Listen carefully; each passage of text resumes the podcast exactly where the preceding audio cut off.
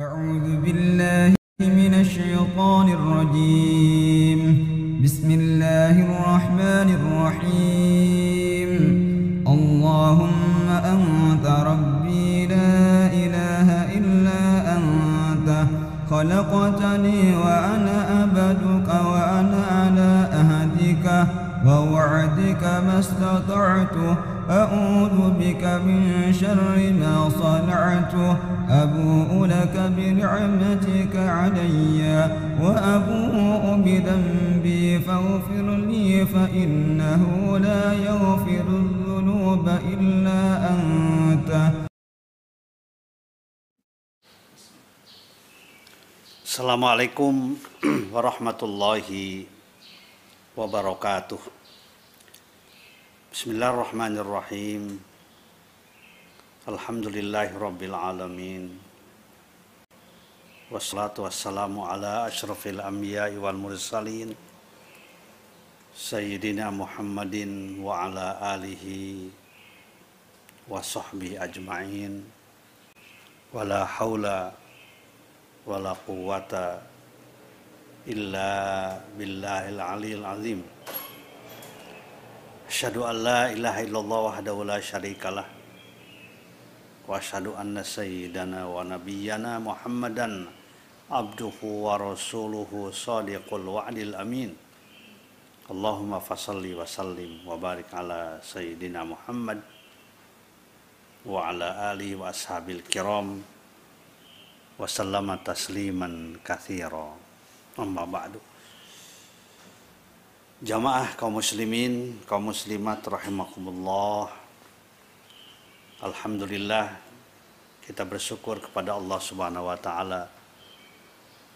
Kembali kita dapat bersilaturahim bermuajahah pada hari Ahad pagi ini tanggal 13 Muharram 1443 Hijriah bertepatan dengan 22 Agustus 2021 dalam rangka meneruskan kajian tafsir kita tafsir Al-Quranul Karim.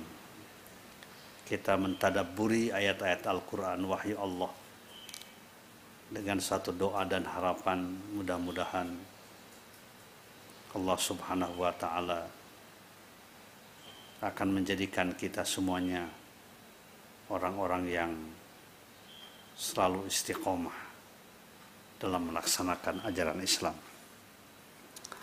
Kita teruskan dengan surat Ghafir ya, surat Mukmin atau Ghafir. Surat ke-40 ayatnya ayat 69 sampai dengan 77. 69 sampai dengan 77. Silakan dibuka Al-Qur'an. Kita mulai dengan membaca Umul Kitab Al-Fatihah. A'udzu billahi minasyaitonir rajim. Bismillahirrahmanirrahim. Alhamdulillahi rabbil alamin. Ar-Rahmanir Rahim. Maliki yaumiddin. إياك نعبد وإياك نستعين اهدنا الصراط المستقيم. صراط الذين أنعمت عليهم غير المغضوب عليهم ولا الضالين. آمين. بسم الله الرحمن الرحيم. ألم تر إلى الذين يجادلون في آيات الله أنا يصرفون الذين كذبوا بالكتاب وبما أرسلنا به رسلنا فسوف يعلمون. إذ الأغلال في أعناقهم والسلاسل يسحبون. في الحميم ثم في النار يسجرون ثم قيل لهم أين ما كنتم تشركون من دون الله؟ قالوا ضلوا عنا بل لم, بل لم نكن ندعو من قبل شيئا. كذلك يضل الله الكافرين. ذلكم بما كنتم تفرحون في الأرض بغير الحق وبما كنتم تمرحون ادخلوا أبواب جهنم خالدين فيها فبئس مسوى المتكبرين فاصبر عند وعد الله حق فإما نرينك بعض الذي نعدهم أو نتوفينك فإلينا يرجعون Sadaqallahul azim Bismillahirrahmanirrahim Alam taro tidakkah engkau perhatikan ilal ladzina pada orang-orang Jujadiluna fi ayatillah yang selalu mendebat membantah ayat-ayat Allah Anna yusrafun bagaimana mereka dipalingkan? Alladzina kadzabu bil kitab orang-orang yang selalu mendustakan Al-Qur'an. Wabima arsalna bihi rusulana dan pada ajaran yang kami utus para rasul untuk menyampaikannya. Fasawfa ya'lamun maka mereka kelak akan mengetahui. Idil aglalu ketika belenggu-belenggu fi anakim dalam leher-leher mereka wasalasilu dan rantai-rantai yushabun mereka diseret semuanya fil hamimi di air yang panas Thumma finnari kemudian di api neraka yusjarun mereka dibakar semuanya. Thumma kila kemudian dikatakan lahum pada mereka aina ma kuntum tusrikun. Mana berhala yang kalian musyrik kepadanya? Min dunillah selain Allah.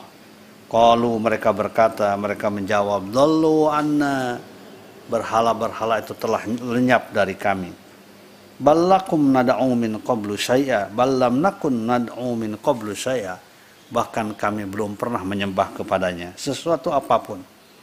Kadzalika demikianlah yudillahu menyesatkan Allah al kafirin pada orang-orang kafir. Zalikum yang yang demikian itu terjadi bima kuntum karena kalian safrahuna bersukaria fil ardi di muka bumi bigoiril haqqi tanpa memperhatikan kebenaran yang datang.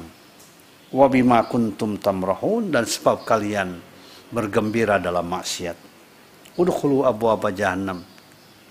Masuklah ke neraka jahannam. Khalidina fiha kekal selamanya di dalamnya. Pabi sama maswal mutakabbirin. Jahannam itu seburuk-buruknya tempat kembali orang-orang yang takabur. Fasbir, maka sabarlah engkau wahai Muhammad Inna wa'dallahi haqqun. Sesungguhnya janji Allah adalah benar, adalah pasti. Fa imma nuriyannaka, maka mungkin kami perlihatkan kepada engkau ba'dal ladzi na'iduhum sebagian azab yang kami ancamkan mereka. Aw natawaffayannaka atau kami wafatkan engkau fa ilaina maka kepada kami yurja'un mereka semuanya akan dikembalikan. Sadaqallahul azim. Jamaah kaum muslimin, kaum muslimat, rahimakumullah. Ayat-ayat yang lalu kita sudah menjelaskan bahwa manusia yang paling mulia adalah manusia yang paling bertakwa kepada Allah. Yang paling baik perilakunya, paling baik akhlaknya, cara berfikirnya, cara berkomunikasi, cara berkeluarga, cara berumah tangga, cara bertetangga, dan lain sebagainya Sesu semuanya disesuaikan dengan ajaran Islam. Itulah orang-orang yang paling mulia. Ketika dia menjadi pedagang, dia usahakan cara berdagang sesuai dengan ajaran Islam. Ketika dia menjadi pemimpin, dia coba usahakan cara kepemimpinannya, memimpinnya masyarakat sesuai dengan ajaran Islam. Ketika dia melakukan kegiatan apa pun juga disesuaikan dengan ajaran Islam pendeknya ajaran Islam yang bersifat sumuliyah, yang bersifat kafah, diusahakan, diimplementasikan dalam kehidupannya sehari-hari. Itulah orang yang bertakwa. Itulah orang yang paling mulia di hadapan Allah Subhanahu wa taala. Inna akramakum indallahi atqakum. Sungguhnya yang paling mulia di antara kalian adalah orang yang bertakwa dalam pengertian sikap hidup dan gaya hidupnya disesuaikan dengan ajaran Islam yang bersifat sumulia, yang bersifat kafah, yang bersifat universal, yang bersifat alamiah. Satu hal yang perlu kita sadari bersama, seperti diingatkan dalam Al-Quran pada surat Ali Imran ayat 133, surat Ali Imran ayat 135, bahwa orang takwa itu, orang yang paling mulia itu bukan orang yang tidak pernah melakukan kesalahan. Karena kesalahan, melakukan kesalahan, kemudian lupa, itu merupakan sifat bawaan manusia. Kullu bani Adam khata'un tapi wahul khotoin tawabun. Mereka segera bertobat kepada Allah dari kesalahan yang dilakukannya, dari dosa yang dilakukannya. Dia kembali kepada Allah, dia bertobat membaca istighfar, fastaghfaru lidzunubihim. Dia yakin dengan ampunan dari Allah Subhanahu wa taala dan dia berusaha untuk tidak meneruskan perbuatan-perbuatan yang buruk. Itulah orang-orang yang takwa orang-orang yang paling mulia, bukan orang yang tidak pernah salah, tapi sikap pada kesalahannya itulah dia menyadari kekeliruan. Dan kalau orang itu melakukan kesalahan, dia sadar pada kekeliruannya, kesalahannya, pasti akan mudah dinasehati, pasti akan mudah dikritik, pasti akan mudah diluruskan. Dia akan menerima pihak mana pun yang meluruskan, yang menasehatinya. Sebab nasihat itu merupakan kebaikan bagi dirinya apalagi bagi orang-orang yang beriman. Peringatan dan nasihat itu sangat penting dalam kehidupan. Fadzakir fa inna dzikra tanfa'ul mu'minin. Berikan peringatan karena sungguhnya peringatan itu, nasihat itu, tausiah itu akan sangat bermanfaat bagi orang-orang yang beriman. Jadi orang takwa itu orang yang sering menyadari kesalahan kekeliruannya, dia bertobat dan dia berusaha memperbaiki dirinya. Ada progres yang terus-menerus dilakukannya. Ya, ada perkembangan yang positif yang baik yang dilakukannya. Itulah dia orang-orang yang bertakwa. Bahkan sikapnya terhadap kebaikan dan terhadap kesalahan Rasulullah menyatakan tentang ciri orang yang beriman. Idza sarratka hasanatuka wasa'atka sayi'atuka fa anta mu'minun. Jika engkau gembira melakukan kebaikan, gembira, tenang, bahagia melakukan kebaikan, gembira ketika kita berkomunikasi, berinteraksi dengan Al-Quran, ada ketenangan dalam diri kita, bergembira, tenang ketika kita memberikan infak sodako bagi sesuatu yang dibutuhkan dalam kehidupan ini, gembira ketika kita berbuat baik sama kedua orang tua, ketika kita mendidik anak-anak kita dalam kebaikan, ketika menghormati pada tetangga kita, ketika kita saling menyayangi satu dengan yang lainnya, ketika kita melakukan kebaikan ada kegembiraan, ada ketenangan. Sebaliknya ketika kita melakukan kesalahan, melakukan dosa, walaupun tidak sengaja dosa dan kesalahan yang kita lakukan, ada kegelisahan dalam diri kita. Maka pada saat itulah ketika kita gembira dan tenang dalam melakukan kebaikan dan kita gelisah, galau ya ketika kita melakukan dosa dan kesalahan, maka Anda orang yang beriman. Idza sarratka hasanatuka wa sa'atka sayi'atuka fa anta mu'minun. Apabila engkau gembira dengan kebaikan yang kau lakukan, bukan sombong, bukan ria ya, tapi ada ketenangan dalam dirinya ada keikhlasan, ada kebersihan, kejernihan jiwa. Ya. Dan kemudian galau, sedih, menyesal ketika melakukan keburukan, fa anta mu'minun, maka engkau adalah orang yang beriman. Jadi orang yang beriman, orang takwa itu orang yang dia siap dikritik, dinasehati ketika melakukan kesalahan. Karena kritikan dan saran nasihat itu akan memperbaiki perilakunya fa anta mu'minun maka engkau adalah orang yang beriman itulah orang yang paling mulia dalam kehidupan. Ada prosesnya terus menerus memperbaiki diri. Memperbaiki diri terus begitu ya. Istiqomah konsisten. Sebaliknya orang-orang yang paling merugi seperti digambarkan pada ayat ini. Ayat ini ayat surat Ghafir yang kita bacakan bersama tadi mulai dari ayat 69 sampai dengan ayat yang terakhir yang kita baca tadi menggambarkan orang-orang yang paling merugi dalam kehidupannya. Ya yang punya perilaku yang bertentangan secara diametral dengan orang-orang yang mulia. Yang pertama adalah alam taro ilal ladina yujadiluna fi ayatillah anna yusrafun? Tidakkah engkau perhatikan orang-orang yang a priori membantah kebenaran ajaran agama, membantah isi Al-Qur'an, ya, kemudian juga mendustakan Al-Qur'an, ya, anti kepada agama, ya, kelompok yang anti kepada agama, kadzabu bi ayatillah mendustakan ayat-ayat Allah secara sadar dan sengaja. Tidak bisa dikoreksi, tidak bisa dinasehati karena tertutup pandangannya, matanya, telinganya. Dia tidak mau menerima menerima kebenaran yang disampaikan. Ya. Alam taro ilal ladina yujadiluna fi ayatillah anna yusrafun alladzina kadzabu bil kitabi wa bima arsalna bihi rusulana fasawfa ya'lamun ya orang-orang yang mendustakan yang sombong yang takabur pada ayat-ayat kami bukan sekedar mendustakan ya tapi juga mereka membantah kebenaran yang terdapat di dalam Al-Qur'anul Karim. Seolah kebenaran itu adalah milik dirinya sendiri. Ya, bukan bersumber dari wahyu Allah. Bagi orang yang beriman kebenaran itu harus bersumber dari Allah Subhanahu wa taala. Al-haqqu mir rabbika fala takunanna minal mumtarin. Kebenaran itu bersumber dari Tuhanmu. Fala takunanna minal mumtarin.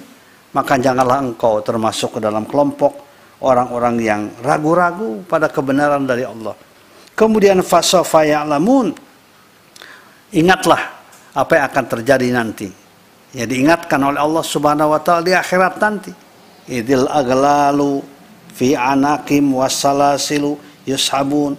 Ketika itu hari kiamat nanti apa al aglal ya belenggu-belenggu rantai-rantai diseretkan kepada orang-orang yang sombong takabur tadi kemudian juga mereka akan dibakar ya di dalam api neraka yang panas ini adalah merupakan uh, apa indar ya takhwif dari Allah Subhanahu wa taala kepada orang-orang yang sombong yang takabur yang selalu membantah kebenaran dari Allah Subhanahu wa taala yang selalu a priori di dalam menolak kebenaran ajaran agama bahkan pada ayat ini digambarkan ketika mereka melakukan kemaksiatan, mereka bergembira ria, bersukaria di dalam kemaksiatan.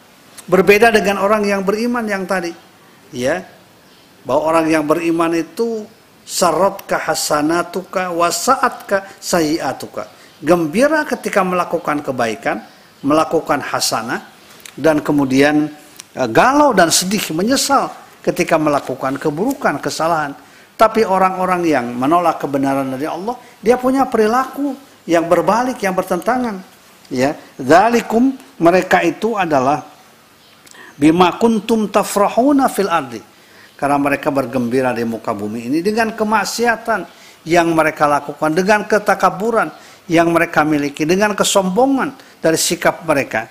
Ya, bighairil hak tanpa memperhatikan kebenaran yang datang dari Allah Subhanahu wa taala tanpa memperhatikan kebenaran yang berasal dari Al-Qur'anul Karim.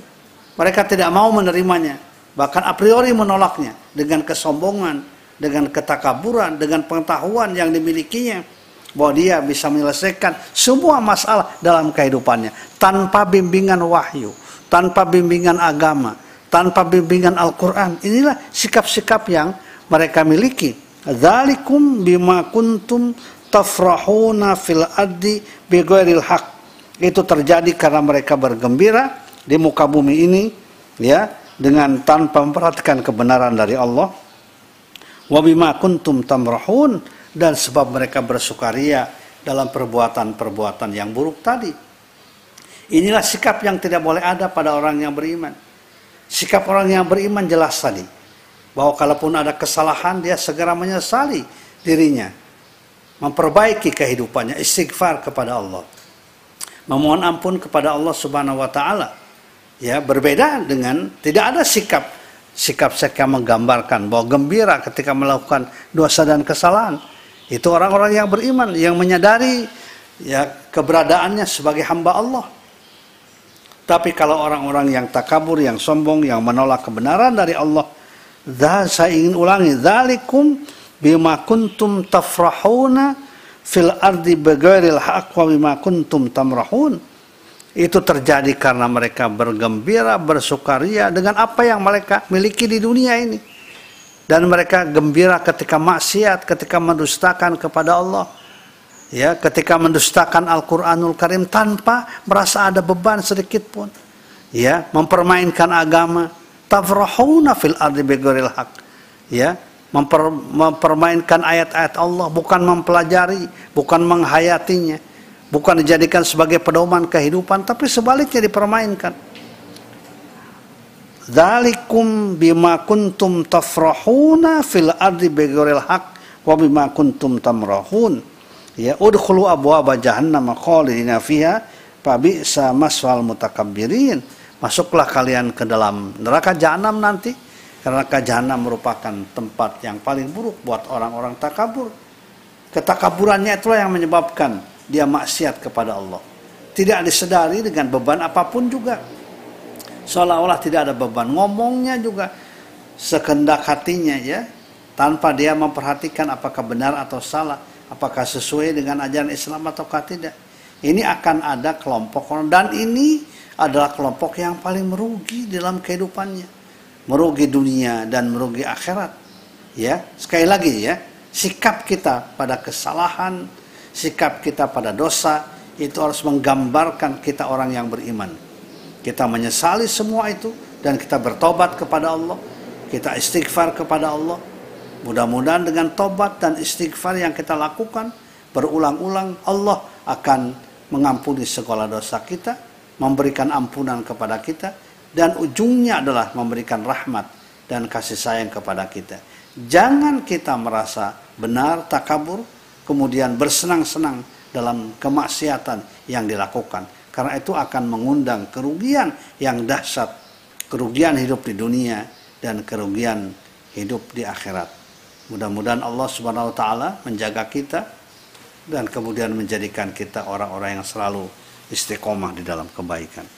Wallahu a'lam bishawab. Pertanyaan hari ini aja. Ya. Nanti teruskan ya. Kita awali dengan pertanyaan hari ini, kemudian nanti dilanjutkan dengan pertanyaan uh, minggu lalu. Untuk pertanyaan hari ini yang pertama dari Ibu Siti Ridayani. Izin bertanya Ustadz, bagaimana kita bersikap saat kita akan berusaha untuk menerapkan syariat Islam dalam keluarga.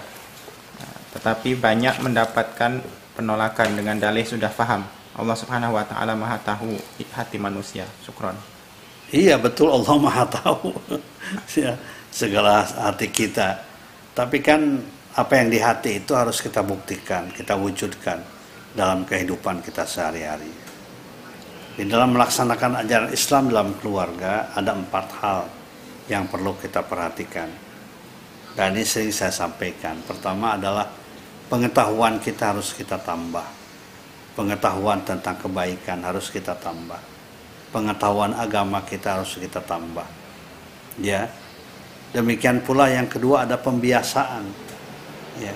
Karena agama itu harus dibiasakan. Yang namanya akhlak itu harus dibiasakan ya pembiasaan berproses saya sering memberikan contoh bahwa sholat yang wajib itu wajib itu dilaksanakan setelah seseorang dewasa tapi apabila anak kita sudah bisa membedakan tangan kanan tangan kiri suruh dia sholat agar terbiasa.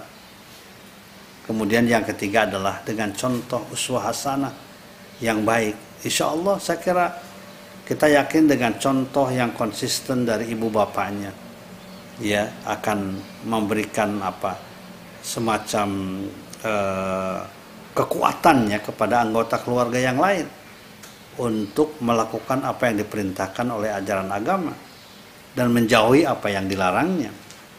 Demikian pula ada yang sebut dengan reward and punishment ya.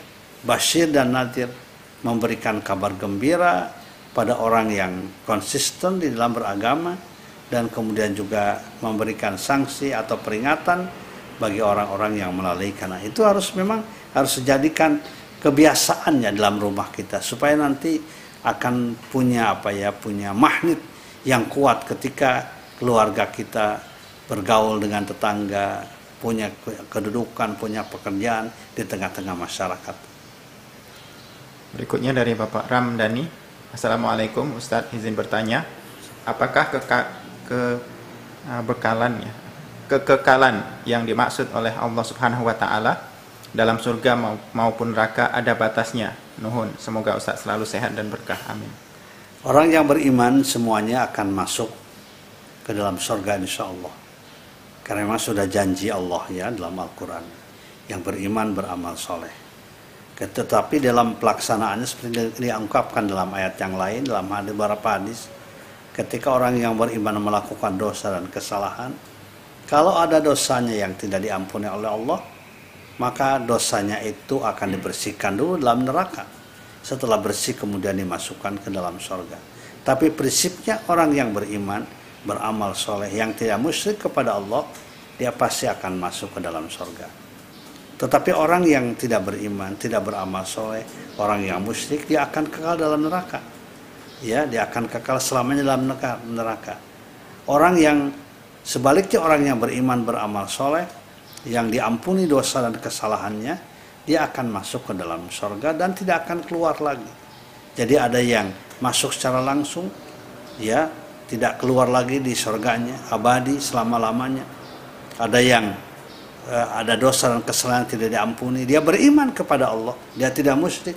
Masuk dulu dibersihkan dalam neraka kemudian dimasukkan ke dalam sorga bahkan juga seperti digambarkan dalam hadis ada beberapa sahabat Nabi yang dijamin masuk sorga tanpa hisab ya. Sehingga Rasulullah kalau ketemu dengan sahabat-sahabat itu selalu mengatakan assalamualaikum ya ahlal jannah seperti Rasulullah ketika bertemu dengan Sirina Utsman misalnya assalamualaikum ya ahlal jannah itu menggambarkan bahwa dia akan masuk ke dalam surga. Sama dengan Bilal bin Abi Rawahah, muadzin Nabi. Ketika Rasulullah SAW selesai melaksanakan Isra Mi'raj, kemudian ketemu dengan Bilal, ya kemudian Rasulullah mengatakan kepada beliau, Sami itu Qur'atana laika fil jannah. Aku mendengar suara sandal Anda di dalam surga. Itu menggambarkan bahwa Bilal itu akan menjadi ahli surga dan kita pun juga selalu memohon kepada Allah Allahumma inna nas'aluka ridhoka wal jannah wa na'udzubika min sakhatika wan ya Allah kami mohon kepadamu keriduan engkau keriduan kita minta yang terdak yang lebih wal jannata dan dengan keriduanmu kami masuk ke dalam surga wa na'udzubika min sakhatika wan nar dan kami berlindung kepada min sakhatika dari kemurkaanmu wanar dan dari api neraka. Gitu. Berikutnya dari Pak Erik MT. Assalamualaikum warahmatullahi wabarakatuh. Apakah ahli kitab Nasrani dan Yahudi sekarang ini sama dengan ahli kitab zaman Rasulullah? Bagaimana penyembelihan mereka ahli kitab tersebut? Sekarang ini masih halal seperti pada Al-Maidah ayat 5? Iya, iya. Kita mengetahui bahwa orang kafir itu kan terbagi dua ya. Seperti digambarkan dalam surat Al-Bayyinah. Lam yakunil ladzina kafaru min ahli kitabi wal musyrikin. Ahli kitab dan musyrikin. Ahli kitab itu itulah ada Yahudi dan Nasrani kaitannya dalam dalam surat Al-Maidah ayat 5 itu ada dua hal pertama perkawinannya menikahnya ya muslim ya dengan wanita ahli kitab, yang kedua tentang sembelihannya. Maka para ulama di sini ada berbagai penjelasan bahwa dibolehkannya eh, laki-laki muslim ya untuk menikahi wanita ahli kitab dengan beberapa catatan. Ya, yang pertama adalah proses pernikahannya sesuai dengan ajaran Islam. Yang kedua, tidak ada kekhawatiran akan terjadi fitnah di masa depan. Yang ketiga, tidak ada kekhawatiran terhadap anak keturunannya. Ya. Kemudian juga eh, apa? tidak justru malah yang terjadi sebaliknya suaminya yang terbawa pada agamanya demikian pula sembelihannya ya sembelihannya itu ketika mereka menghalalkan apa yang diharamkan maka tidak boleh. Karena karena ahli kitab di zaman Rasulullah turun ketika turunnya itu mereka juga sama mengharamkan makanan yang diharamkan oleh umat Islam. Sembelihan yang disembelih oleh umat Islam. Sama ketika itu. Ya hanya yang membedakan akidahnya keyakinannya terutama terhadap Nabi Isa tetapi yang lainnya sama makanya wal muhsanatu minal ladina utul kitaba hillul lakum ya jadi ada kata-kata wal muhsanat wanita-wanita yang menjaga dirinya yang baik. Di zaman Umar bin Khattab itu eh, apa beliau memanggil ya para sahabatnya yang punya istri dari kalangan ahli kitab. Ya, kemudian minta diceraikan istrinya itu. Di zaman Umar bin Khattab itu minta diceraikan ya, supaya diceraikan. Karena dampaknya khawatir akan membahayakan terhadap generasi mendatang apalagi sekarang Bahkan Ibnu Umar mengatakan, "Ma ra'aitu a'zaman syirkan minal ladzina qalu inna Allah salisu salasa." Saya tidak melihat orang yang dahsyat kemusyrikannya ya selain orang yang mengatakan Tuhan itu ada tiga. Dan karena itu maka yang berlaku adalah surat Al-Baqarah ayat 221. Wala tan wala tunkihul musyrikin hatta yu'minu. Wala abdun mu'minun khairum musyrikin. Walau a'jabakum. Wala tankihul musyrikati hatta yu'minna. Wal amatum mu'minatun khairum min musyrikatin walau a'jabatkum. Janganlah kalian wahai laki-laki muslim kawin dengan wanita musyrik. Itu yang Al-Baqarah 221 karena seorang ammah ya budak belian perempuan yang beriman jauh lebih baik ya dari wanita wanita yang musyrik walaupun uh, membuat kamu terpesona kepada perempuan itu. Demikian pula yang laki-lakinya. Begitu. Berikutnya dari Bapak Ahmad Ru'yat terkait orang yang merugi, bagaimana dengan kisah Abdurrahman Ibnu Muljam yang merasa benar dan tidak menyesali dengan tindakannya membunuh Sayyidina Ali radhiyallahu anhu. Mohon arahannya. Iya, jadi siapa pun juga ya, orang-orang apalagi membunuh sesama muslim ya hanya karena perbedaan-perbedaan siasah ya perbedaan-perbedaan pandangan yang tidak bersifat prinsip itu jelas itu adalah perbuatan yang jahat ya menganggap musuh ya menganggap kafir pada sesama muslim itu adalah perbuatan jahat membunuh itu siapa pun juga siapa pun juga ya siapa pun juga termasuk perbuatan apalagi tidak disertai dengan penyesalan ya karena apa karena memang di dalam Al-Qur'an ya orang-orang yang membunuh orang-orang yang beriman itu akan kekal di dalam neraka. Jadi siapa pun juga. Jadi oleh karena itu eh, apa? Ketika seorang yang beriman melakukan dosa dan kesalahan, kewajiban dia dia untuk bertobat memohon ampun kepada Allah Subhanahu wa taala. Apalagi menghalalkan sesuatu yang dilarang, yang diharamkan, ya, seperti membunuh ya orang-orang para alim ulama misalnya membunuh para syuhada, para kiai, orang-orang yang baik dibunuh secara sengaja. Itu perbuatan yang sangat jahat. Perbuatan yang tidak pantas dilakukan oleh orang-orang yang mengaku sebagai muslim. Orang-orang yang mengaku sebagai mukmin gitu. Jadi siapa pun juga. Berikutnya dari Ibu Tuti Rohayati. Assalamualaikum Pak Ustadz, mohon penjelasan. Apabila seseorang melakukan kesalahan yang sengaja atau tidak disengaja dan orang tersebut telah meninggal dunia, bisakah keluarga membantu untuk membersihkan kesalahannya? Iya, kita kan tidak tahu juga bahwa orang itu ketika masih hidup ya apakah dia bertobat atau tidak. Tapi kita husnuzon saja. Ya, kalau ada keluarga yang melakukan kesalahan, kita doakan saja kalau sudah sudah meninggal dunia Mudah-mudahan pada waktu masih hidup, masih sehat dia sudah bertobat kepada Allah Subhanahu wa taala. Dan kita ya keluarga yang ditinggalkannya memang diperintahkan untuk mendoakan dan mendoakan keluarga kita, sahabat kita, saudara-saudara kita yang telah meninggal dunia yang beriman Itu bagian penting ya dari kehidupan kita, bagian penting dari kehidupan dan watak perilaku seorang yang beriman. Itu dikatakan pada surat Al-Hasr ya, ayat 10. Coba disilakan dibuka ya, surat Al-Hasr ayat 8 bicara tentang sahabat Nabi Muhajirin yang perilakunya sangat luar biasa indahnya.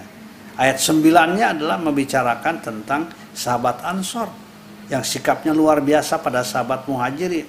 Ayat 10-nya adalah menceritakan memuji orang-orang setelah sahabat muhajirin dan ansor. Generasi berikutnya. Walladzina ja'u min ba'dihim yaquluna rabbana ighfir lana wal ikhwanil ladzina sabaquna bil iman wala taj'al fi qulubina illa lil ladzina amanu rabbana innaka ra'ufur rahim dan orang-orang yang datang setelah mereka ya generasi-generasi berikutnya Yakuluna mereka selalu berdoa, selalu berkata, Rabbana wahai Tuhan kami igfir lana dzunubana. Ampunilah segala dosa dan kesalahan kami. Ya. Kemudian apa? Hilangkan dari kami sifat-sifat uh, gilan ya, sifat-sifat hasud dan kepada sama orang-orang yang beriman. Yaquluna rabbana ighfir lana wal ikhwana alladziina sabaquna bil iman. Ya, memohon ampunan buat saudara-saudaranya sudah meninggal terlebih dahulu. Jadi mendoakan itu satu hal yang perintah ya oleh agama kita, oleh Al-Quran diperintahkan. Mendoakan orang-orang yang meninggal dunia lebih dahulu. Dengan harapan mereka mukmin, muslim, dan kemudian akan diampuni segala dosa dan kesalahannya. Berikutnya ini pertanyaan dari Ibu Ning dari Kuala Lumpur. Jika laki-laki muslim menikahi perempuan kafir, Cina, agama tidak jelas, apa hukum hukumnya perkawinan itu apakah hukum perkawinan itu sah? Tidak sah ya. Kalau wasaninya apalagi tidak beragama itu tidak sah. Ya. Jadi karena itu maka eh, kalau dia menyayangi pada agamanya, pada keturunannya, maka si laki-laki itu jangan melaksanakan pernikahannya dengan wanita itu. Ya, misalnya wasaniyah ya penyembah berhala. Ya tidak sah. Itu pun yang yang yang dibolehkan tadi wanita ahli kitab dengan berbagai macam persyaratan.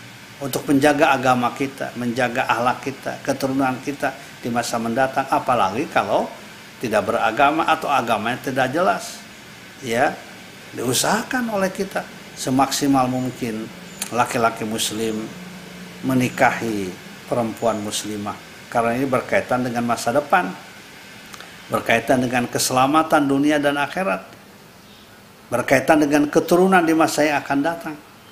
Ya jadi kalau yang berkaitan ayatnya tadi ya surat Al-Baqarah ayat 221 silakan dibuka ya Al-Baqarah 221 yang menggambarkan larangan laki-laki muslim mengawini wanita musyrikah dan larangan wanita apa wanita muslimah uh, kawin dengan laki-laki musyrik.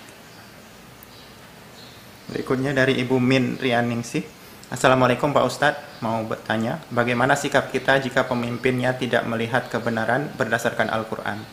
Ya terus saja kita ya, kita melakukan dakwah, menyampaikan sesuai dengan kemampuan kita. Pokoknya kita nggak boleh berhenti dari menyampaikan, dari mengajak, ya, karena siapa tahu kalau kita lakukan secara sering, makanya tadi ujung ayat ini yang kita baca, fasbir, bersabarlah, uletlah kamu terus ya, menerus memberikan peringatan pada setiap orang yang kita anggap yang melakukan kesalahan. So pada ujungnya insya Allah peringatan yang kita sampaikan dengan cara yang baik, mudah-mudahan akan bermanfaat bagi mereka, apalagi bagi para pemimpin. Ya, kalau dikritik, dinasehati dengan cara yang baik, ya dinasihati dengan cara yang baik. Ya bukan dengan cara caci maki atau dengan cara hal-hal yang dianggap menjatuhkan. Ya ya kita tidak boleh menyerang pribadinya. Ya kebijakannya silahkan dikoreksi ya. Kebijakannya perilakunya dikoreksi. Ya karena pemimpin itu kan dicontoh oleh masyarakat. Tidak boleh pemimpin melakukan perbuatan-perbuatan yang secara diametral bertentangan dengan ajaran agama. Tidak boleh menyatakan sesuatu yang menyebabkan terjadi hal-hal yang mafsadat ya hal-hal yang membuat kerusakan, kebingungan dalam kehidupan ini. Pemimpin itu akan diminta tanggung jawab oleh Allah Subhanahu wa taala. Karena yang namanya pemimpin bukan sekedar di dunia tapi juga di akhirat nanti. Akan ditanya tidak akan lepas dari tanggung jawab. Bukan sekedar pemimpin formal, tapi kita pun juga karena kita ini semuanya adalah pemimpin. Kullukum ra'in wa kullukum mas'ulun an ra'iyati. Setiap kalian adalah pemimpin. Ya, dan setiap pemimpin akan diminta tanggung jawab, bukan sekedar di depan manusia, tapi di hadapan Allah Subhanahu wa taala. Dari Bapak Hamzah IPB, Assalamualaikum warahmatullahi wabarakatuh, Pak Kiai. Ada jamaah yang bertanya, bagaimana kiat-kiat agar banyak orang hijrah ke jalan Allah Subhanahu wa taala? Iya, ya kan yang kita harus sadar betul ya. Tugas kita hanya menyampaikan. Balighu anni walau ayah. Sampaikan dengan cara yang baik. Walau dari aku kata Rasulullah, ya walau ayah, ayah walaupun kita hanya punya kemampuan terbatas kita sampaikan kebaikan itu. Istilahnya walau ayat tentu kalau walaupun kemampuan kita terbatas, tentu kita juga harus terus menambah, terus menerus menambah pengetahuannya. Ya kita sampaikan ya supaya orang-orang semakin apa tertarik dengan Islam, semakin mengerti, faham dengan Al-Qur'anul Karim. Banyak kok ya orang-orang yang memberikan respon ya pada saat ya terhadap ajaran Islam dan kemudian juga berhijrah memperbaiki perilakunya ya apa di samping banyak orang juga yang tetap saja dalam dalam apa dalam kondisinya ya perilakunya yang tidak sesuai dengan ajaran Islam. Jadi kita tidak boleh berhenti tidak boleh putus asa. Dalam menggapai rahmat Allah tidak boleh putus asa. Dakwah itu kan mengundang rahmat pertolongan Allah. Mengajak itu mengajar itu mengundang rahmat pertolongan Allah. Makanya kita kita kita tidak boleh bosan. Tugas kita menyampaikan, ya, bukan apa, bukan untuk uh, memberikan taufik hidayah itu adalah merupakan hak Allah Subhanahu Wa Taala. Coba Pak Hamzah ya, dilihat surat An-Nahl 125 ya, ayat yang berkaitan dengan dakwah. An-Nahl 125. Ud'u ila sabili rabbika bil hikmati wal mau'izatil hasanah wajadilhum billati hiyasan inna rabbaka nah itu ya. Wa'lamu biman dhalla an sabili wa huwa a'lamu bil muhtadin. Ajaklah oleh engkau orang-orang yang belum kenal dengan Islam masyarakat yang belum kenal bil hikmati dengan hikmah dengan pengetahuan dengan argumentasi kemudian dengan mau'idatul hasanah nasihat-nasihat yang baik yang mencerahkan yang menyejukkan kemudian wajadil hum billati yasan kalau terpaksa diskusi dialog dialoglah dengan cara yang baik. Bahkan dengan cara asan lebih baik. Tetapi ayat itu menyatakan terusnya lanjutannya ya. Inna rabbaka huwa a'lamu biman an sabilih.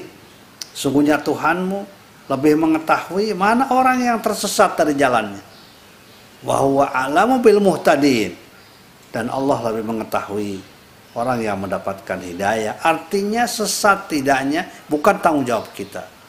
Tanggung jawab kita hanya menyampaikan, hanya mendakwakan. Apakah dia menerima atau tidak itu bukan urusan kita. Kita serahkan seluruhnya kepada Allah Subhanahu wa taala. Berikutnya dari Ibu Tati Yuni, Assalamualaikum Pak Kiai, semoga selalu sehat. Amin, amin. Izin bertanya, bagaimana cara kita menghilangkan rasa sakit hati pada teman dekat yang kita percaya tapi dia membocorkan rahasia kita terhadap orang lain? Iya, salah satu akhlak akhlakul karimah ya dalam pertemanan kita menjaga kehormatan teman bahkan juga bukan sekedar teman jaga kehormatan tetangga di dalam sebuah hadis itu ada uh, makarimul akhlak asyara. Ada pokok-pokok akhlak yang sepuluh. Salah satunya adalah menjaga kehormatan teman kita, sahabat kita. Artinya jangan sampai kita apa menyebarkan aib yang ada pada teman kita kecuali kita mengoreksi. Kalau teman kita, sahabat kita melakukan kesalahan, tugas kita untuk mengoreksi, memperbaiki, menasehati. Jangan kemudian menyebar-nyebarkan kesalahan itu dengan tujuan supaya orang lain tahu kesalahannya, kekurangannya, kelemahan itu kan tidak boleh. Ya, disebutkan kan di dalam apa? Dalam surat Al-Hujurat itu ya. Mulai dari ayat 10, mulai dari ayat 11, 12, 13 ya. Uh, ya ayyuhalladzina amanu istanibu katsiran minadh-dhanni inna ba'da dhanni ismu wala tajassasu wala yaghtab ba'dukum ba'da itu ayuhibbu ahadukum ay ya'kula lahma akhi maitan faqaditumu wattaqullah innallaha tawwabur rahim. Jangan gibah ya. Jangan menjelek, menjelekan kejelek apa menceritakan kejelekan orang lain apalagi sahabat kita teman kita. Kalau ada teman kita sahabat kita maafkan saja. Ya karena ternyata memaafkan orang yang melakukan kesalahan itu lebih baik. Dan insya Allah itu akan lebih maslahat. Ketimbang kita membalasnya dengan kita juga membocorkan rahasia-rahasia yang ada pada dirinya. Ya, memang ini apa perbuatan yang berat. Makanya Nabi mengatakan dalam sebuah hadis bahwa ada tiga perbuatan yang disebut dengan Abdulul Fadoil. Apa yang dikatakan Abdulul Fadoil? Abdulul Fadoil itu adalah perbuatan utama yang paling utama. Sudah utama yang paling utama. Ada tiga antasila man koto'aka wa tu'ti man haramaka wa tasfah amman dolamaka. Yang tiga itu pertama adalah uh, engkau menghubungkan silaturahim dengan orang yang memutuskan tali persaudaraan. Yang kedua wa tu'ti man haramaka. Memberi kepada orang yang tidak pernah memberi. Wa tasfah amman dolamaka. Memaafkan orang yang berlaku kurang baik kepada Anda. Insya Allah. Dari Aisyah Channel, umat Islam khususnya yang nahi mungkar kadang dicap radikal, intoleran, dan sebagainya. Jadi di framing seolah-olah bermasalah, kemudian dimunculkan pemikiran sekuler menerima nilai-nilai barat sebagai solusi. Bagaimana menyikapinya? Ya pasti sih orang-orang yang benci dengan Islam akan melakukan itu. Pasti itu. Kita harus sadar juga Artinya kita tidak perlu marah ya, kemudian kita berhenti. Karena memang begitu pekerjaannya. Pekerjaannya membuat stigma-stigma. Tadi dikatakan kan, alladzina yujadiluna fi ayatillah. Bahkan pada ayat yang lain, alladzina yujadiluna fi ayatillah bighairi sultanin atakum. Mereka orang-orang yang selalu membantah ya, menganggap negatif terhadap Islam. Ya, kemudian juga membuat sebutan-sebutan yang negatif terhadap kaum muslimin.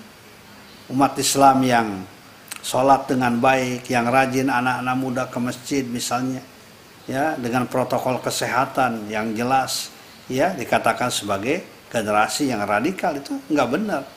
Tapi itulah perbuatannya, ya. Ingatkan tugas kita adalah wal mu'minuna wal mu'minatu ba'dukum awliya'u ba'din ya'muruna bil ma'ruf wayanhauna 'anil munkar. Tugas kita orang yang beriman laki-laki maupun perempuan saling bergandengan tangan, bersinergi satu dengan yang lain dalam kerangka melaksanakan amar ma'ruf nahi munkar. Kenapa kita harus terlibat dalam melaksanakan amar ma'ruf nahi munkar?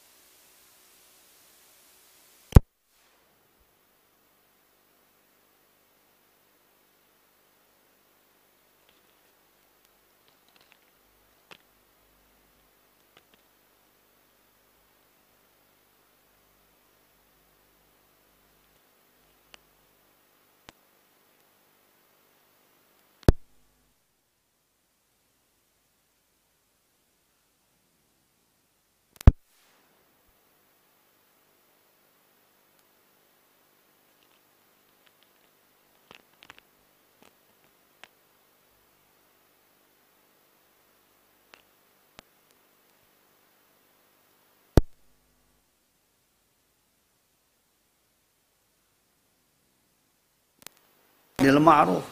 Mereka akan menyuruh pada kemunkaran dan mencegah dari ma'ruf. Jadi kalau kita umat Islam turunnya semangatnya tidak mau melakukan kegiatan amar ma'ruf nahi munkar karena apa? Karena tadi takut dikatakan ekstrim dan lain sebagainya. Maka yang dominan adalah kelompok ini. Ya, kelompok yang ya'muruna bil munkar wa yanhauna 'anil ma'ruf yang akan dominan. Ya. Jadi karena itu maka tidak boleh kita berhenti hanya karena dicap sebagai orang-orang yang radikal dan lain sebagainya. Dari Fatona.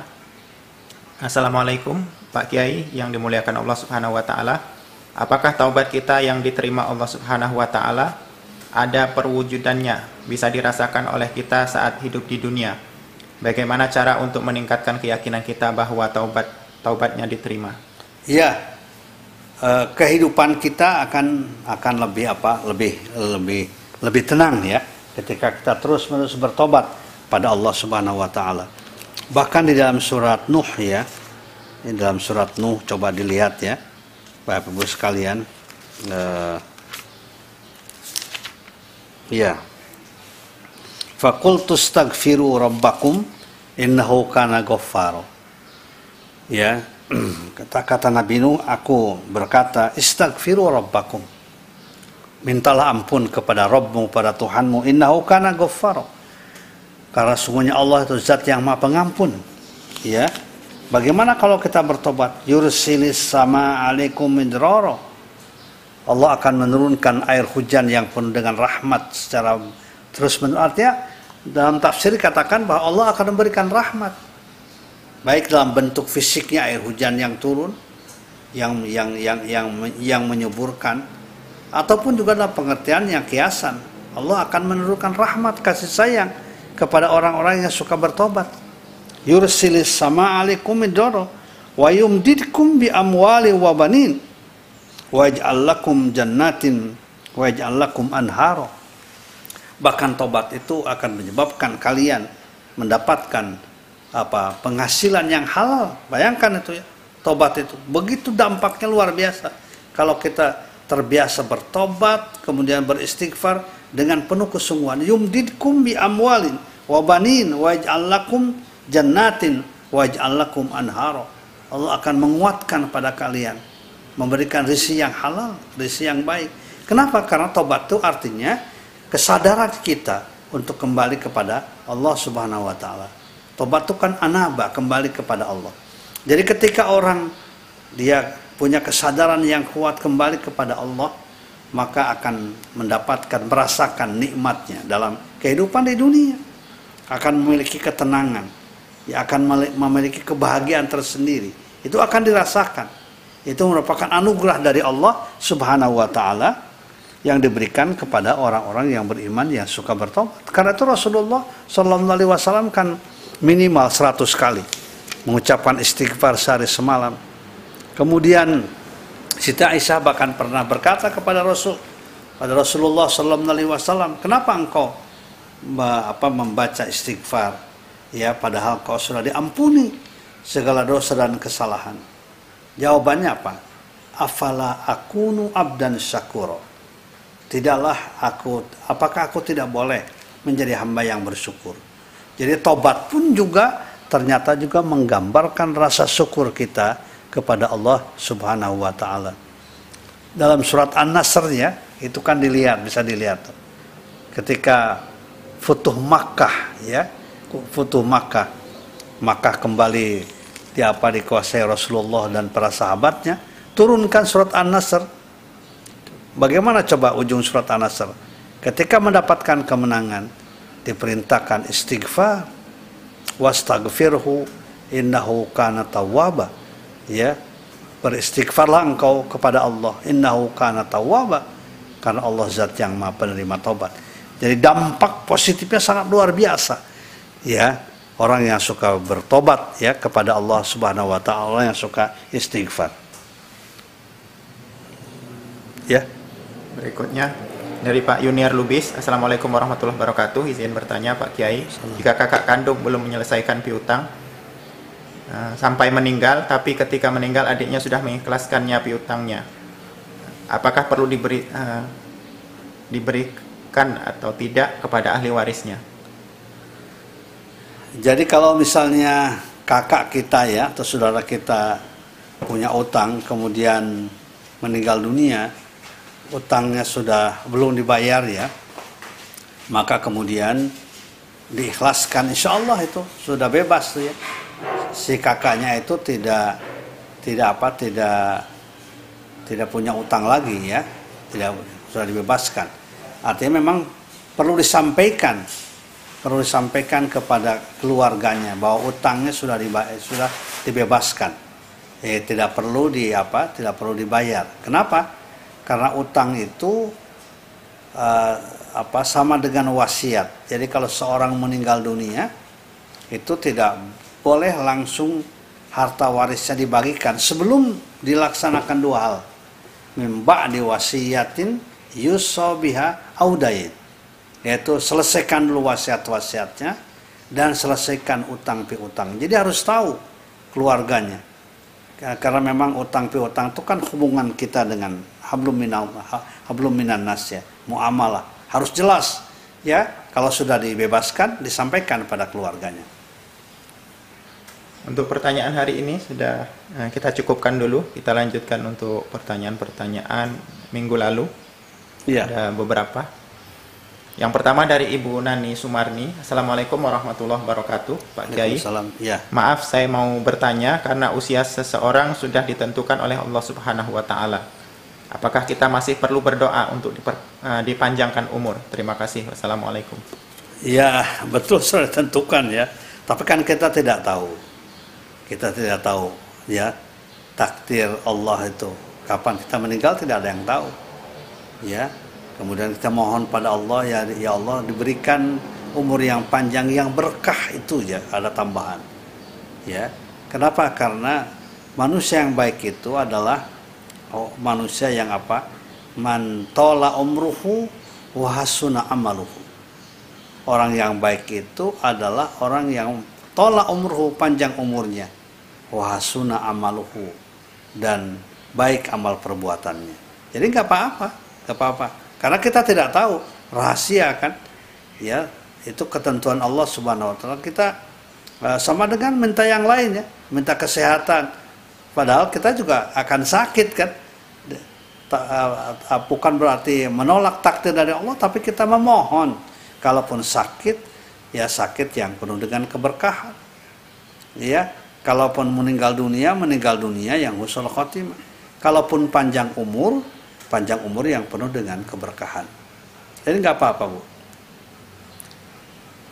Berikutnya yang kedua dari Pak Ramdhani. Assalamualaikum, Ustaz. Insya Allah selalu sehat dan berkah. Amin. Amin.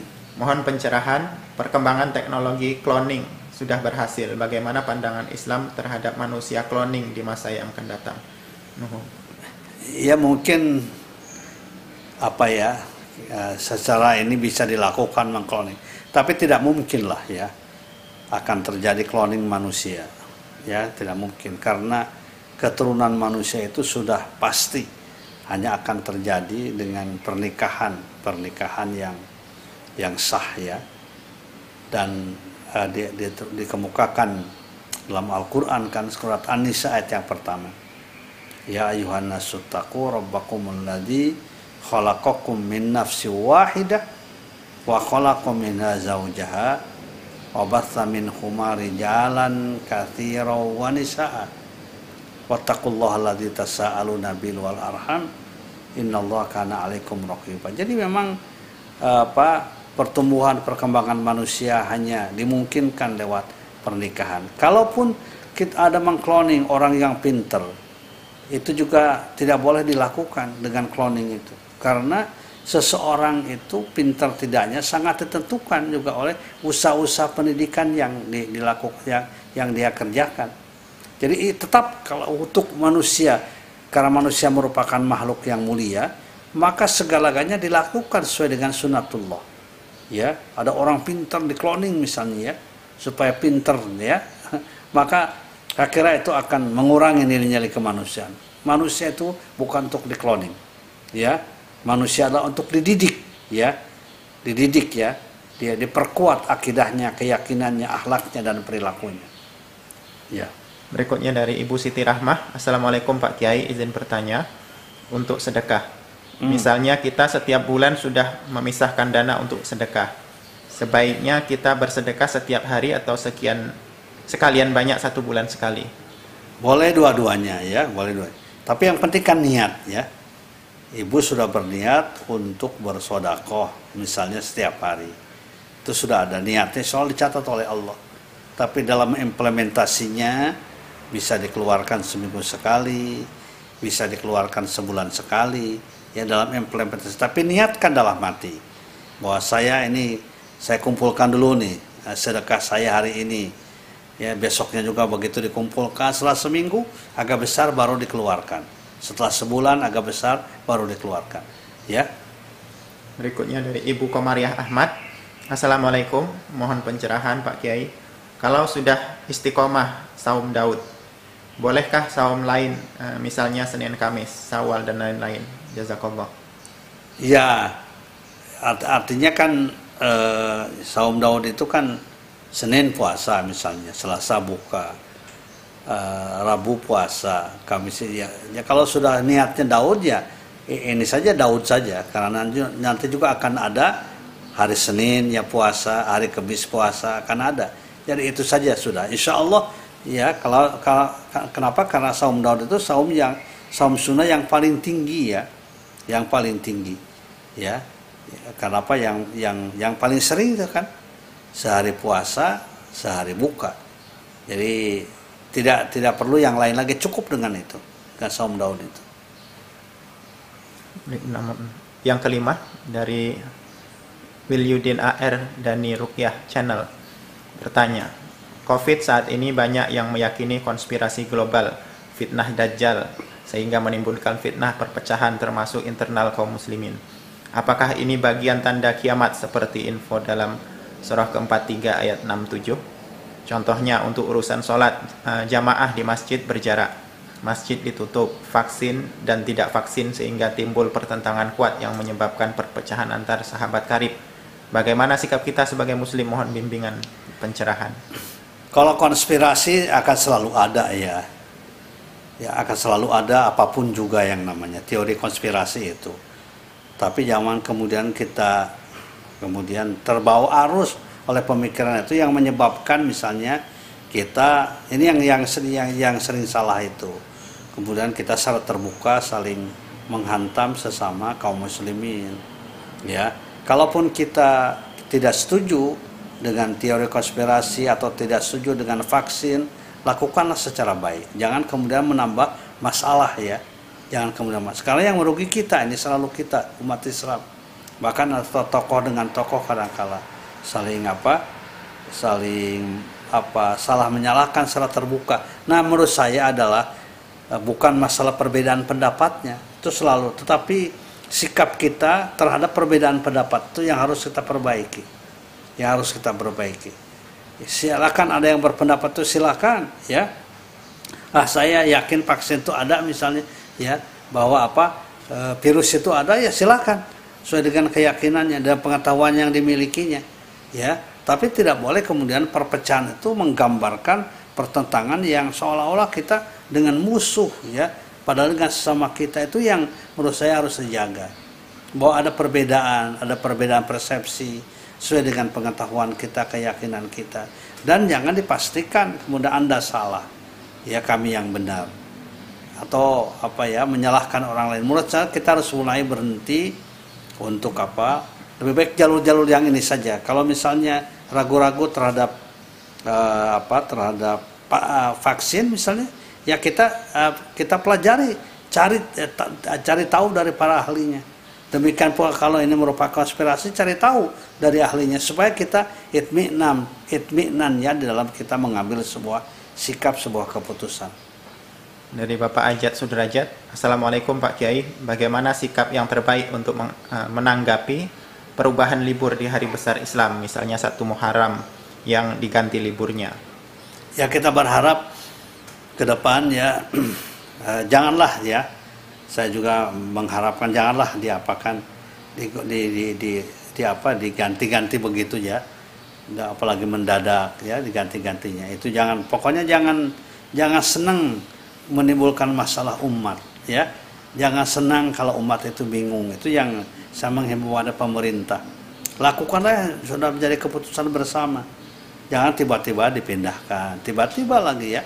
Ini kan membuat apa persepsi yang macam-macam. Dan persepsi yang macam-macam itulah yang sering menimbulkan masalah.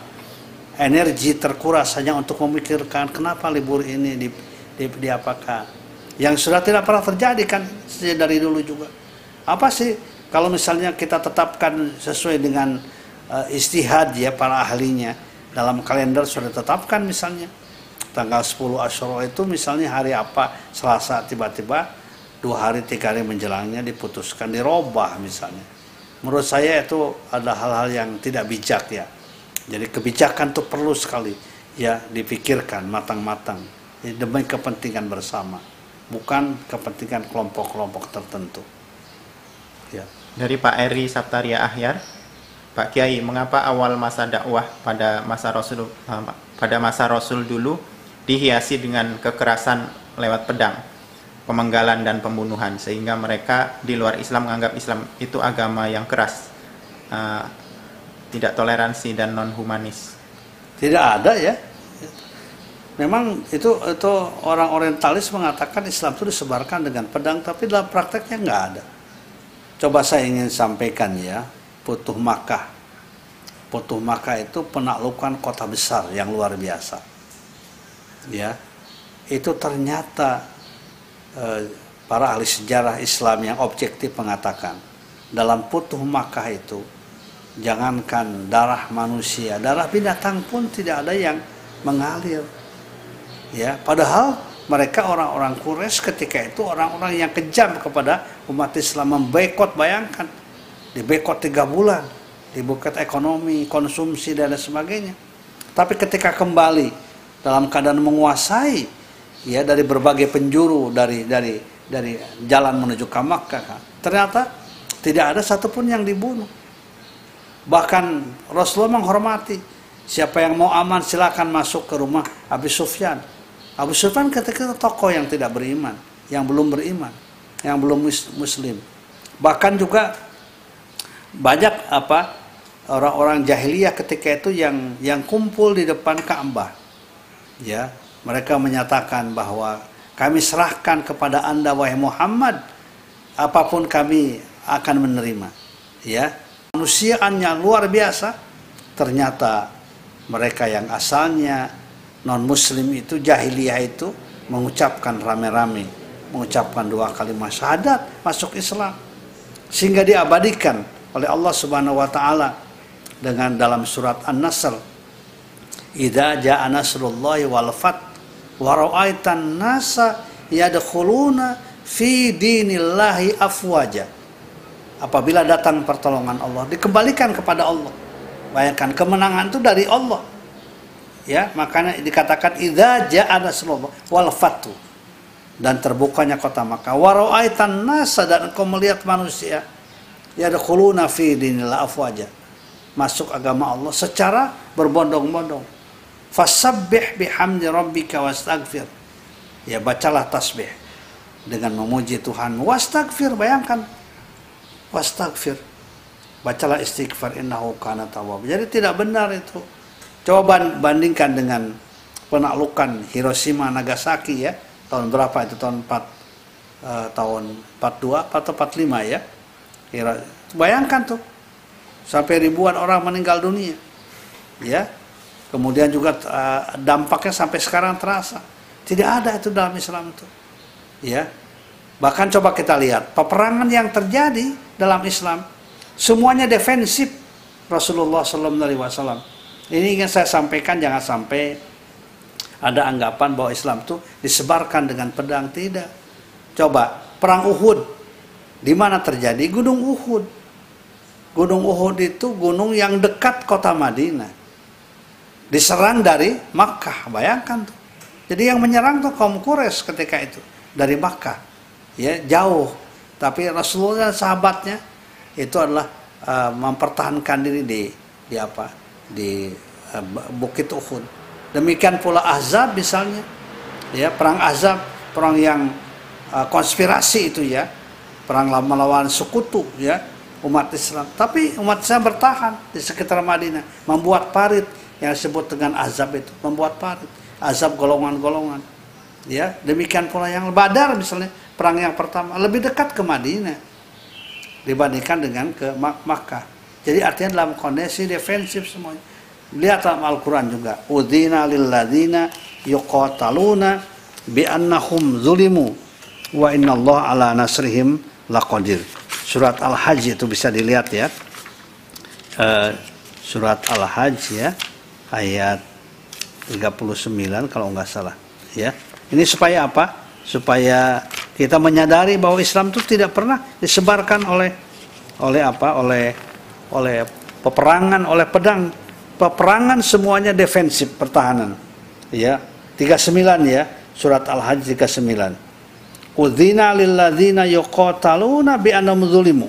Diizinkan bagi orang-orang yang diperangi ya untuk memerangi kembali bi zulimu karena mereka dizalimi. Diperlakukan tidak adil.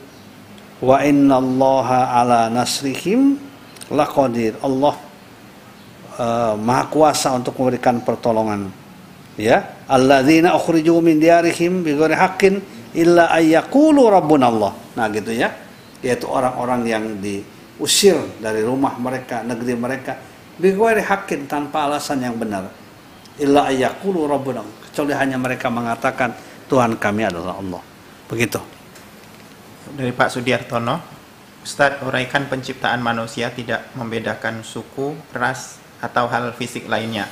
Bagaimana terkait perbedaan gender? Misal tidak memilih wanita sebagai pemimpin. Mohon pencerahan. Barakallah. Ya, jadi jadi sebenarnya kan uh, apa ya? Pembagian tugas dalam Islam itu penekanan-penekanan tugas. Ya. Dalam keluarga, dalam masyarakat, ya. Kan ada perbedaan-perbedaan tugas, ada perbedaan keterbatasan.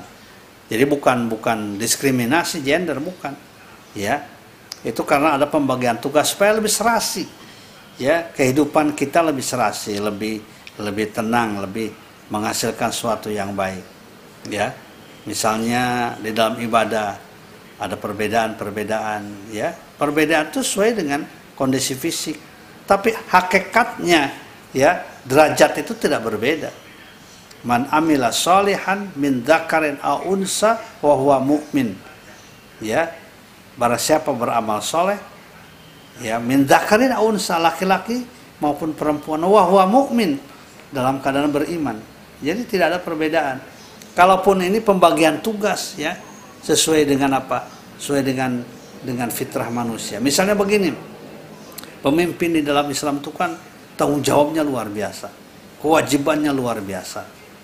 Ya, meskipun di kita haknya yang ditekankan, hak pemimpin. Sebenarnya adalah yang paling perlu diperhatikan tanggung jawabnya, kewajibannya. Kalau seandainya kita memikirkan soal kewajibannya seperti yang dicontohkan oleh para sahabat, maka e, hal itulah yang akan apa? menyebabkan orang akan menyadari ya bahwa kepemimpinan itu banyak dilakukan oleh kaum laki-laki. Dari Pak Hafiz Gamin, sehat-sehat uh, Ustadz. Insya Allah, amin. Istri yang tidak mendekati suami karena perselingkuhan zina, tiga bulan lebih pisah ranjang dengan sikon ini, apakah harus nikah lagi dengan yang lain?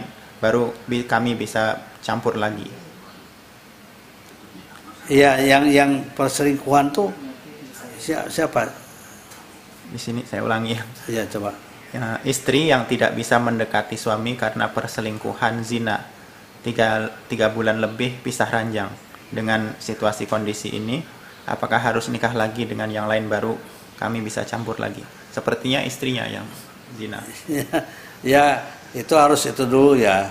Kalau perzinahan itu itu sesuatu yang sangat dah, dasar ya. Karena itu maka harus jelas dulu harus jelas ya, solusinya bukan begitu ya solusinya bertobat dulu kepada Allah memohon ampun kepada Allah atas segala dosa dan kesalahan ya baru solusi yang lain. Yang pertama yang harus dilakukan adalah bertobat kepada Allah. Ya, karena ini perbuatan yang fasa, perbuatan yang pungkar yang akan merusak tatanan kehidupan. Begitu. Kemudian yang ke-10, Pak Acep Hairudin, izin bertanya Pak Kiai, adakah kaitannya surah At-Taubah ayat 37 dengan pengunduran tanggal ini sama seperti tadi? Iya. Iya. Terkait tanggal. Mau direspon? Ya, ya tadi lah. sama tadi ya. Iya, yang tadi. Berikutnya dari Ibu Suryati Zubir. Pak mau bertanya, gimana tanggapan Pak Kiai? Ini sama juga, masih terkait dengan Hmm, iya. libur. Kemudian dari Faugan Kamala. Bismillah. Assalamualaikum Ustadz. Mau bertanya, apa tanda-tanda istidraj pada diri manusia? Istidraj itu Pencerahannya, mohon pencerahannya. Istidraj itu intinya orang banyak fasilitas nikmat diberikan pada Allah oleh Allah ya pada yang bersangkutan. Tetapi nikmat itu tidak terlihat dalam bukti kesyukuran. Ya, tapi justru dalam kesombongan, ketakaburan. Orang banyak hartanya, tapi hartanya itu tidak dipergunakan untuk memberikan kebaikan pada orang lain. Tapi justru dia menjadi orang yang sombong, takabur dengan harta yang dimiliki. Itu nama istidraj. Ya. Kemudian juga orang punya kekuasaan. Kekuasaannya didapatkan dengan cara yang tidak benar, dengan cara eh, apa ya? eh, memfitnah orang lain dan lain sebagainya. Ya, itu kekuasaan istidraj bukan nikmat dari Allah, ya. Demikian pula dalam bidang-bidang yang lainnya. Dan biasanya ujungnya adalah hal-hal yang berkaitan dengan istidraj itu itu akan juga menjadi menjadi azab bagi yang bersangkutan. Itu disebutkan kan sanastadrijuhum min haitsu la ya'lamun. Ya, aku akan kami akan eh, apa? Kami akan azab mereka min haitsu la ya'lamun dari arah yang mereka tidak mengetahuinya. Itu ada di dalam surat apa? Eh, apa surat Al-A'raf ya ayat 183 walladzina kadzabu bi ayatina nah ini tuh ya orang-orang yang mendustakan kami. Tapi dia punya segala macam. Sanastadrijuhum min haitsu la ya'lamun wa umli lahum inna kaidi matin. Ya nah itu surat Al-A'raf 183 184 silakan dibuka ya ayat. Dari Ibu Yuni Mungil. Eh, Salam sehat Ustadz. Mau bertanya, bolehkah dalam masa iddah istri yang ditinggal suami meninggal beraktivitas seperti mengajar dan aktivitas positif lain di luar ruang di luar rumah? Syukron. ya memang harus dijaga aja hati-hati ya hati-hati tapi kalau misalnya tugas mengajar ya ya udah mengajar itu tugas kebaikan yang baik ya silakan saja tapi memang sebaiknya diam dulu di rumah tapi kalau misalnya tidak memungkinkan ya silakan asal dalam waktu yang terbatas ya tidak tidak berlama-lama kalau ngajar ya ngajar aja kemudian kembali lagi ke rumah Dari Ibu Lucy Nawati. Assalamualaikum Pak Kiai. Ada beberapa murid saya yang bicaranya selalu kasar dan jorok. Sering dinasehati tapi tidak mau berubah. Selain dengan cara memberi nasihat yang baik, sebaiknya dengan cara apa? Eh, dengan cara apa lagi agar bisa berubah? Ya muridnya ya. Ya. ya didoakan diajak ngobrol lah gitu ya. Berikan contoh langsung bagaimana ngobrol yang baik ya. Karena memang dalam Quran juga disebutkan la khaira fi katsirin min najwahum. Tidak ah, tidak tidak banyak kebaikan pada sebagian besar obrolan manusia illa man amara bi bi bi ma'rufin dan lain sebagainya artinya sudah ada itu ya orang-orang yang kalau ngobrol tuh tidak baik ucapannya kotor kasar. Ya la yuhibbullahu jahra bisu'i minal qaum kan ada dalam Quran. Ya illa man zulim. Ya artinya bahwa itu jangan dibiasakan apal- apalagi dalam dunia pendidikan. Ya diajak ngobrol dinasihati dengan cara yang baik dan juga didoakan. Diminta permohonan kepada Allah Subhanahu wa taala. Terakhir ini pertanyaan Sukam eh, dari Pak Sukamta. Assalamualaikum Pak Ustadz, mau bertanya masalah imam yang pribumi harus dibayar. Dikatakan dana kerohanian. imam apa Imam yang pribumi harus dibayar dikatakan dana kerohanian. Imam yang dibayar. maksudnya imam sholat kali ya Iya. di lingkungan Oh, ya itu sebenarnya urusannya itu ajalah apa muamalah ya DK, DKM dengan baik. Eh, apa masa sih kita karena jadi imam dibayar ya? Hanya karena jadi imam. Ya. Tapi kalau misalnya imamnya membutuhkan, memang dia imam yang rutin di situ, ya kenapa tidak disejahterakan? Istilahnya bukan membayar ya barangkali mensejahterakan. Ya imam itu kan harus sejahtera juga supaya dia bisa menjadi imam setiap waktu sholat. Misalnya, misalnya kalau zuhur ya sebelum jam 12 imam sudah datang. 12 kurang seberapa sudah datang. Subuh misalnya.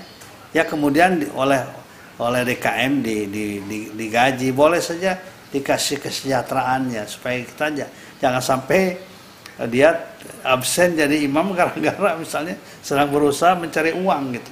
Saya kira itu sangat sangat tergantung pada musyawarah lah ini yang dikatakan wasawirhum fil amri itu ini bermusyawarah dalam urusan-urusan termasuk urusan-urusan di masjid Doa, do- minta doa. Yang pertama dari Bapak Yusman Syaukat. Assalamualaikum Ustadz, kami mohon doa untuk kesembuhan kakak kami, Haji Taufik Mukahar, yang sudah tiga pekan ini dirawat di rumah sakit positif COVID-19. Semoga doa Ustadz dan jamaah diijabah oleh Allah Subhanahu wa Ta'ala. Kemudian dari Ibu Amin. Pipin Rustini, Pak Ustadz, mohon doa untuk anak kami Sandi Rahmatullah bin Bapak Haji Usman, COVID-19, lagi dirawat di Rumah Sakit Azra Bogor. Kemudian dari Ibu Rohasanah, Pak Kiai mohon doanya agar kami sekeluarga diberikan semangat dalam beribadah, dimudahkan dalam segala urusannya. Kemudian dari Ibu Rosdiana Mudayin, Pak Kiai dan jamaah sekalian, mohon doanya untuk kesembuhan cucu kami Afan bin Naufal Rizkia yang sedang sakit. Semoga Allah Subhanahu wa taala diijabah doa kita. Amin Allahumma amin. Ya baik para jamaah sekalian apa yang sudah disampaikan tadi oleh Pak Yusman Saukat ya kemudian Ibu siapa Pipin Rustini. Pipin ya tentang Rohasana. tentang apa keluarganya ya Ya. yang sedang sakit demikian pula Bu Rohasana. Ibu Rohasana yang Rosdiana juga. Rosdiana ya yang sedang sakit di rumah sakit sekarang mudah-mudahan disembuhkan oleh Allah Subhanahu wa taala dan dimudahkan segala urusannya oleh Allah Subhanahu wa taala. Al-Fatihah. A'udzubillahi minasyaitonir rajim. Bismillahirrahmanirrahim. Alhamdulillah rabbil alamin. Arrahmanir rahim. Maliki yaumiddin. Iyyaka na'budu wa iyyaka nasta'in. Ihdinas siratal mustaqim. Siratal ladzina an'amta 'alaihim ghairil maghdubi 'alaihim waladdallin. Amin. Ar-Rahim. Alhamdulillah rabbil alamin. Hamdan syakirin, hamdan na'imin. Hamdan yuwafi ni'amahu wa yukafi mazidah. Ya Rabbana lakal hamdu wa lakas syukru wa lakal mannu kama yanbaghi li jalalikal karim wa azimi sultanik. Allahumma salli ala sayyidina Muhammadin fil awwalin wal akhirin wa fil malil yaumiddin. Allahumma la tada' lana fi maqamina hadza dzamban illa ghafartah wa la hamman illa farajtah wa la dainan illa qadaitah wala maridon illa syafaita wala maridon illa syafaita wala maridon illa syafaita wala mautan illa ghafarta wala aiban illa satarta wala illa hadaita wala hajatan min hawaid dunya wal akhirah ya la ridwan walaka fina salah illa qadaitaha wa yassartaha bi rahmatika ya arhamar rahimin Rabbana atina min ladunka rahmat wa hayyi lana min amrina rasyada. Rabbana taqabbal minna innaka antas samiul alim wa tub alaina innaka antat tawwabur rahim. Wa sallallahu ala sayyidina Muhammad subhana rabbika rabbil izzati amma yasifun wa salamun ala mursalin walhamdulillah rabbil alamin. Mari kita akhiri pengajian kita pada hari ini dengan membaca doa kifarat majelis. Mudah-mudahan kita bertemu lagi hari Ahad yang akan datang dalam keadaan sehat walafiat dengan izin Allah Subhanahu wa taala. Subhanakallahumma wa bihamdika asyhadu an la ilaha illa anta astaghfiruka wa atubu ilaih. Assalamualaikum warahmatullahi wabarakatuh. Selamat.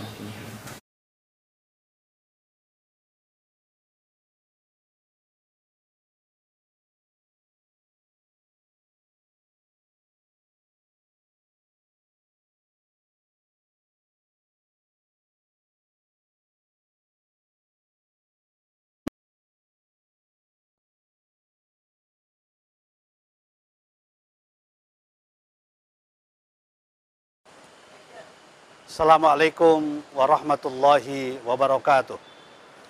Bismillah, Alhamdulillah. Wassalatu wassalamu ala rasulillah wa ala alihi wa sahbihi wa mawalah. Masjid bagi kaum muslimin adalah tempat yang paling strategis, paling penting dalam kehidupan umat.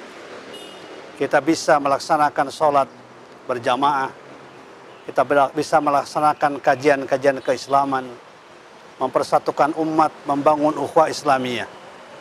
Oleh karena itu maka setiap masjid harus kita dukung baik pembangunan secara fisik maupun juga kegiatan-kegiatannya.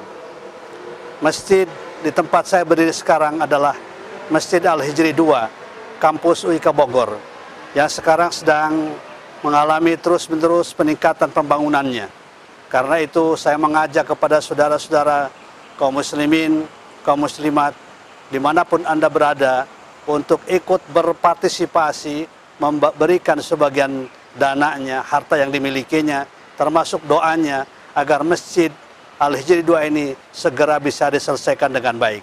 Semoga Allah Subhanahu wa taala membalas amal ibadah saudara sekalian dan akan memberikan pila nanti di rumah di surga Allah Subhanahu wa taala. Amin ya rabbal alamin. Assalamualaikum warahmatullahi wabarakatuh.